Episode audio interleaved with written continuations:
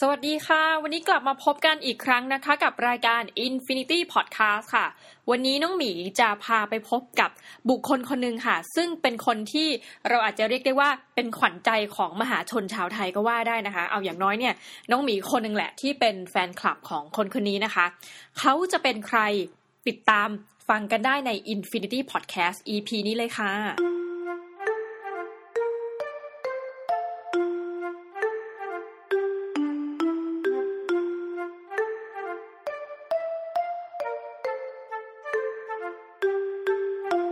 สวัสดีค่ะ วันนี้ก็อยู่กับพี่เบนชลาทิศนะคะสวัสดีครับเบนชลาทิศครับ เมื่อคืนเหนื่อยไหมคะพี่ทำอะไรมาอ๋อเมื่อคืนมีเล่นคอนเสิร์ตเอ่อวันสงกรานต์ครับที่หน้า Central Festivalอืมแล้วอย่างเดือนเดือนหนึ่งพี่เบนเดินทางบ่อยไหมคะพี่เบนเอ่อถ้าโดยปกติก็จะเดินทางบ่อยนะครับ แต่ว่าช่วงช่วงหลังๆ ก็ ถ้าถ้าเกิดว่าเล่นคอนเสิร์ตอย่างเดียวก็จะต้องไปทัวร์นู่นทัวร์นี่แต่ว่าช่วงช่วงหลังๆ ก็จะมีมีมีงานละครมีงานอะไรแบบเนี้ยซึ่งซึ่งก็จะเดินทางเฉพาะอยู่ในกรุงเทพอย่างเงี้ยก็ก็จะสะดวกนิดนึง แต่ว่าก็จะเล่นคอนเสิร์ตได้น้อยลง ตั้งแต่เกิดมาจนถึงปัจจุบันนี้พี่เบนแบบร้องเพลงมากี่ปีแล้วคะร้องเพลงจริง ๆ หรือว่าถ้าร้องเพลงร้องเพลงถ้าเกิดว่านับว่าร้องเพลงก็น่าน่าจะจำความได้ก็ร้องเพลงแล้ว แต่ว่าถ้าเกิดว่าร้องเพลงแบบจริงจังแบบว่าคิดว่า ฉันชอบร้องเพลงเนี่ยก็ก็ตั้งแต่เด็กเหมือนกัน แต่ว่าถ้าเกิดว่าร้องเป็นอาชีพเลยว่าเอาเงินมาหาเลี้ยงตัวเองเนี่ยก็ตั้งย้อนไปสักประมาณสิบสี่สิบห้าปีครับไม่พี่ตอนแรกที่แบบพี่เป็นอยากเป็นนักร้องเนี่ยมันเกิดความคิดมาตอนตั้งแต่ตอนไหนคะพี่ก็ตั้งแต่เด็ก คือเรามีความรู้สึกว่าคือที่บ้านเราเป็นบ้านปาร์ตี้อะบ้านเราจะชอบจัดปาร์ตี้ ปิดซอยเลี้ยงเพื่อนบ้านอะไรแบบนี้แล้วก็จะมีงานเลี้ยงมีเล่นดนตรีกันมีโชว์อะไรแบบนี้ซึ่งซึ่งตอนเด็กๆเราก็จะแบบว่ารับหน้าที่โชว์แบบพวกเด็ก ๆ อย่างเงี้ยแล้วเรามีความรู้สึกว่าเวลาที่เราร้องเพลงหรือว่าเวลาที่เราเต้นโชว์อย่างเงี้ยคือเรา มันเห็นรอยรอยยิ้มของทุกๆ คนอะแล้วเรารู้สึกว่ามันมันมันคงจะน่าจะฝังใจมาจากจุดนั้นที่ที่ว่า ไอการร้องเพลงการแสดงมันทำให้ให้คนรอบข้างมันมีความสุข อืมค่ะ ก็คือแบบร้องเล่นเต้นตั้งแต่เด็กแล้วพี่เล่นดนตรีอะไรอย่างงี้ไหมคะครับก็ก็ตอนเด็กๆก็มีเรียนเป็นโนอะไรแบบเนี้ยนะครับอูแบบดูดีอะเหรอใช่โดนบังคับเรียนเล่นแล้วก็เหมือนเป็นโนเหมือนครอบครัวทุกครอบครัวก็หลาย ๆ ครอบครัวก็จะแบบบังคับไปเรียนวาดรูปบังคับไปเรียนเปียโนอะไรแบบเนี้ยครับ อืมค่ะ โอ้แต่ขอบคุณค่ะ มีถือไม้ให้ด้วยยินดีครับพี่แล้วก็แบบว่า ตั้งแต่อย่างที่บอกว่าเป็ดร้องตั้งแต่เด็กแล้วพี่เข้าวงการได้ยังไงอะคะในที่สุดแล้วอะอืมสมัยนั้นมันก็เมื่อย้อนกลับไปสักประมาณสิบสิบห้าปีที่แล้วมันยังไม่มีการประกวด The Star ไม่มี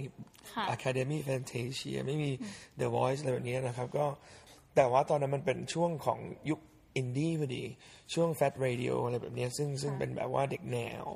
แล้วเราก็เป็นพวกเราเรียนอยู่ดุริยางคศิลป์มหิดลแล้วก็ก็มีเจอกับรุ่นพี่ แล้วก็มีเพื่อนๆในในในใน community ที่แบบว่าเอ่อทำดนตรีกัน แล้วก็แชร์กันอย่างเงี้ยแล้วก็ทำดนตรีกันเอง แล้วก็พอมันได้กลุ่มมันเริ่มแข็งแรงขึ้นแล้วแบบเอ้ยเราน่าจะเอาเพลงเพราะๆของแต่ละคนเนี้ยมารวมกันแล้วก็ทำเป็นอัลบั้มขายกันเองดีกว่าเนาะอะไรแบบเนี้ยเพราะว่าตอนนั้นก็กระแสเด็กแนวก็ทำเองใน bedroom ในห้องนอนอะไรแบบเนี้ยนะครับคือซึ่งเหตุ ต้นเหตุมันก็มาจากนั้น ก็ชื่อรวมรวมกลุ่มกันชื่อ Monotone Groupอ๋อ ก็อย่างพี่ใหญ่ Monotone อะไรคนี่รับคือก็มาคุณจากใหญ่ก็จะมาจากที่มันจะมาช่วงหลังจากที่เป็นเป็นออกแล้วอ๋อครับ ตอนแรกมีกี่คนคะ Monotoneอุ้ยมีเป็นยี่สิบสามสิบคนครับ อันนี้ก็คือเพื่อนในดุริยางคศิลป์ไม่ไม่ครับเอ่อดุริยางคศิลป์ก็มีอยู่ไม่กี่คน แต่ว่าก็จะมีพี่ๆนู่นนี่นั่นจากมีมีก็อย่างที่บอกก็จะมีมีมีกลุ่มมีมีมีเว็บไซต์ที่ทำทำดนตรีมามาแชร์กันอย่างเงี้ยในไอ เป็น community กันในเว็บไซต์อะนะครับ แล้วก็ก็เลยรวมกลุ่มกัน ก็จะมีทั้งคนไทยมีมีคนไทยในต่างประเทศอะไรแบบนี้นะครับ ก็ก็มารวมกัน นานไหมคะอยู่ที่ Monotone ก่อนจะมาเอิ่มประมาณปีกว่าๆคือเราเป็นยุคเริ่มต้นบุกเบิกแล้วก็เป็นนักร้องนำคนแรกเวลาไปทัวร์อะไรแบบเนี้ยนะครับ แล้วก็แล้วก็เอ่อพอพอมันพอเราปล่อยเพลงเข้าไปในแฟ t เรดิโอแล้วมันเพลงมัน ติดชาร์ตไอ้เพลง Celebration ที่เราปล่อยมันก็ติดอันดับหนึ่งของคลื่นแฟ t เรดิโอแล้วก็มีเพลงต่างๆ ออกมามีร่วมงานเป็นโปรเจกต์ของพี่เบิร์ดกะฮาร์ทอะไรแบบนี้ซึ่งซึ่งทำให้พี่ๆที่ Bakery Music กับพี่บอย พี่สุกี้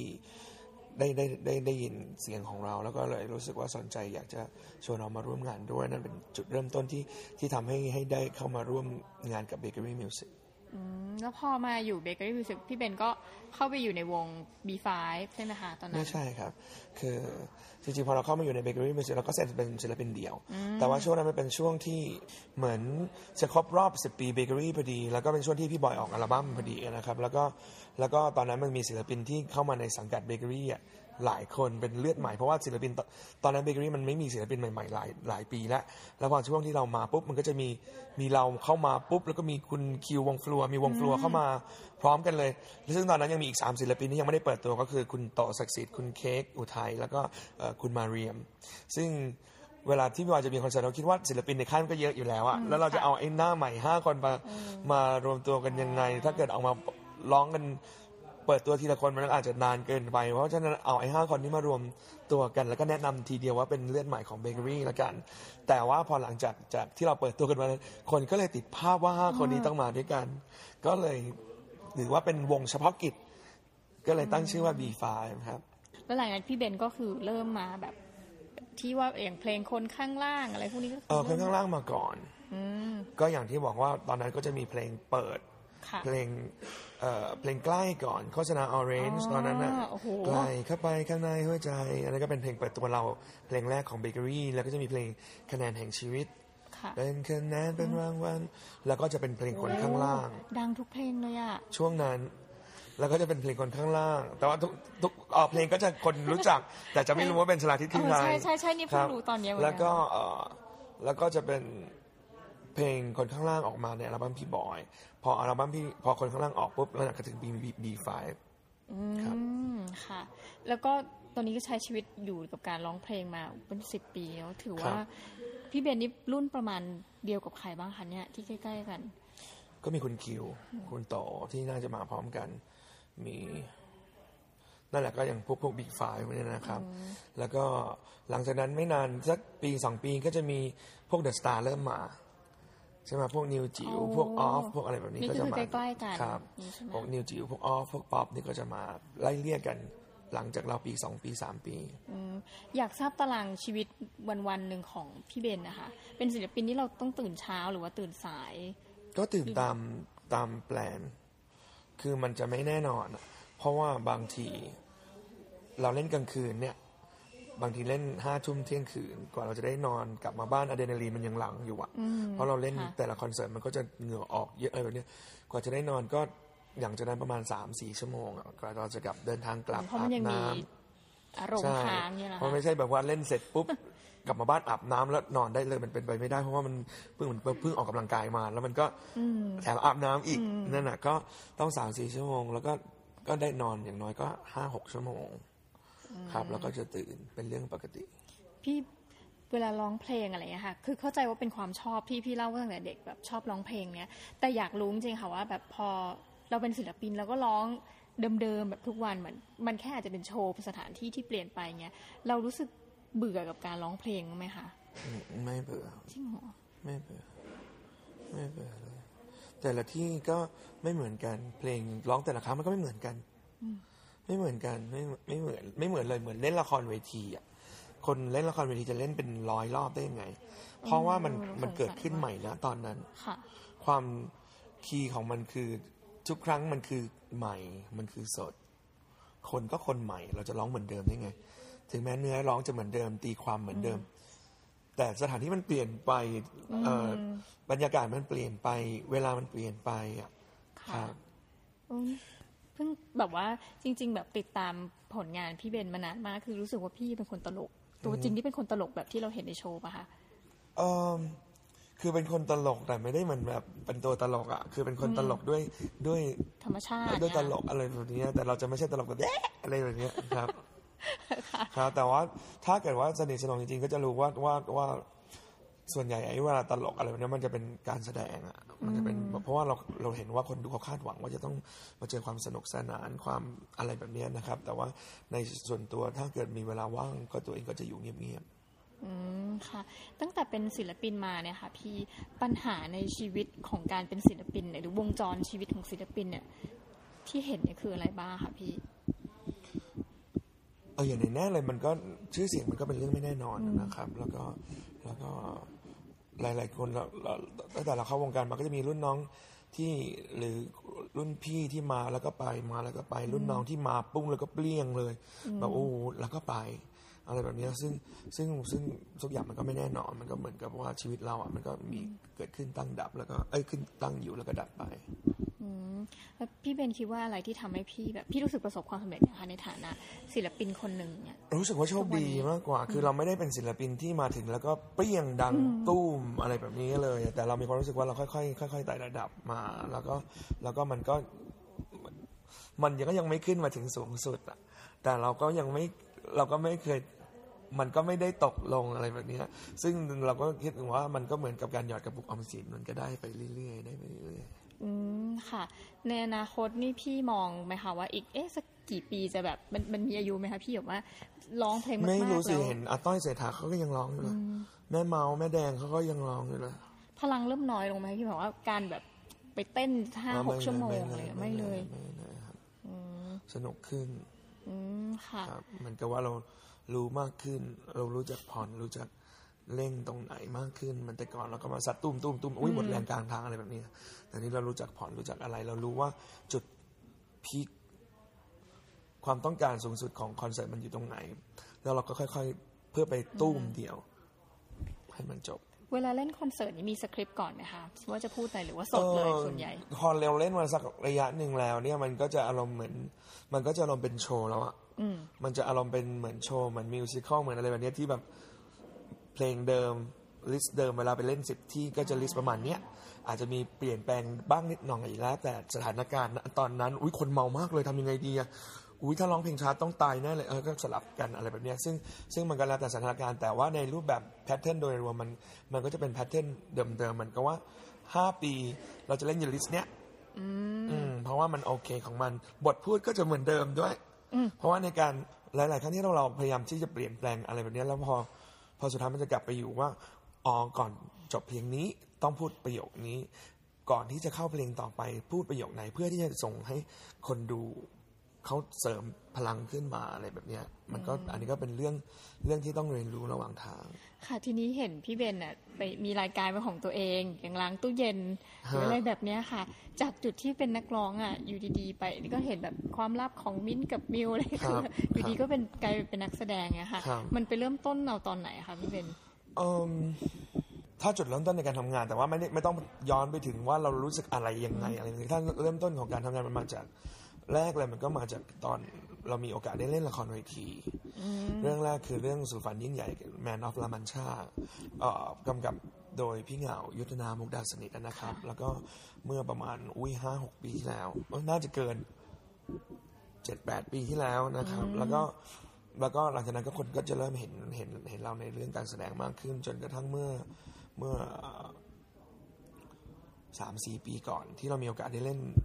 ละครเวทีกับเรื่องหนึ่งคือเรื่องมิสไซงอน อืมค่ะ ครับ ก็อันนี้ก็จะน่าน่าจะเป็นเรื่องที่ทำให้หลาย ๆ คน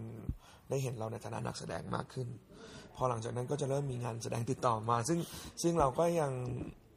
ยังไม่อยากว่าฉันเป็นนักร้องอะไรแบบเนี้ยจนกระทั่งมันมี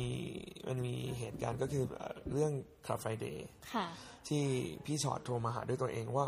ว่าว่าเรื่องเนี้ยมันเราอยากให้เบนเล่นค่ะซึ่งเราก็แบบ เออเดี๋ยวคนจะติดภาพอะไรแบบเนี้ยเพราะว่าเราเข้าใจวัฒนธรรมของคนไทยเวลาเขาเสพอะไรปุ๊บแล้วเขาจะติดภาพนั้นไปเลย ทุกวันนี้ทุกคนยังคิดว่าเราเป็นตุ๊ดกระเดะกระเดะกระเดะกระเดะอะไรแบบเนี้ยซึ่งซึ่งโชว์มันก็ต้องเปลี่ยนไปเลยพอเราตอนนั้นพอเราตัดสินใจว่าโอเคเราต้องเล่นเราก็ต้องทำใจระยะระดับหนึ่งว่า ว่าคนดูจะติดภาพนี้แล้วแล้วก็เป็นอย่างนั้นจริงๆแล้วคนก็เวลาที่เราไปเล่นคอนเสิร์ตที่ไหน ตอนนี้คนจะคาดหวังว่าถ้าเกิดเราโชว์เป็นปกติ คนจะไม่สนุกละ ทุกวันนี้โชว์เราก็ต้องเพิ่มดีกรีมากขึ้น เพื่อที่จะให้คน